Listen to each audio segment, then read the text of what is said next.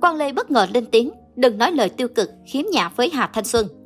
Quang Lê nhắn nhủ đến khán giả, tôi mong rằng mọi người đừng suy nghĩ và có những lời nói tiêu cực, khiếm nhã với Hà Thanh Xuân.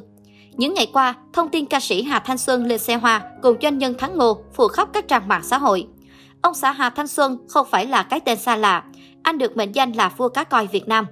Hà Thanh Xuân thu hút Thắng Ngô không chỉ bởi giọng hát, vẻ đẹp yêu kiều, sang trọng mà ở sự khác biệt. Mạng xã hội trầm trồ chia sẻ thông tin từ người không theo đuổi ai quá 3 ngày. Doanh nhân Thắng Ngô kiên nhẫn nhắn tin cho Hà Thanh Xuân suốt 2 tháng và nhận lại được quá ngọt. Nhiều người hâm mộ chúc mừng cô đã tìm đến được bến đỗ cuộc đời. Song cũng không ít người tiếc nuối.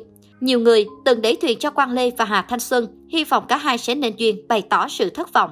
Trước sự ồn ào của cộng đồng mạng, mới đây, Quang Lê đã lên tiếng đến chính về mối quan hệ giữa anh và Hà Thanh Xuân trên kênh YouTube.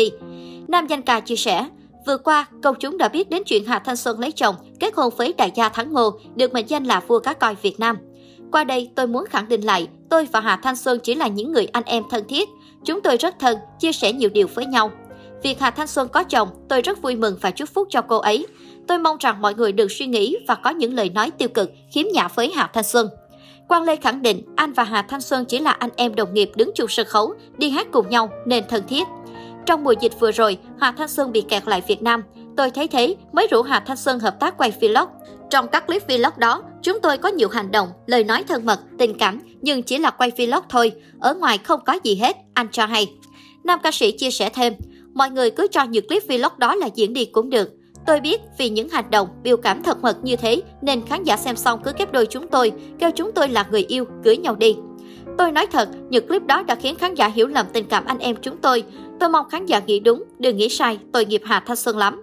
Tất nhiên, Hà Thanh Xuân dù gì cũng là một người đẹp, còn tôi là đàn ông, nên đứng bên Hà Thanh Xuân nói không có cảm xúc là không đúng. Hát chung với một ca sĩ xinh đẹp như Hà Thanh Xuân mà sao không có tình cảm thì hát sao được.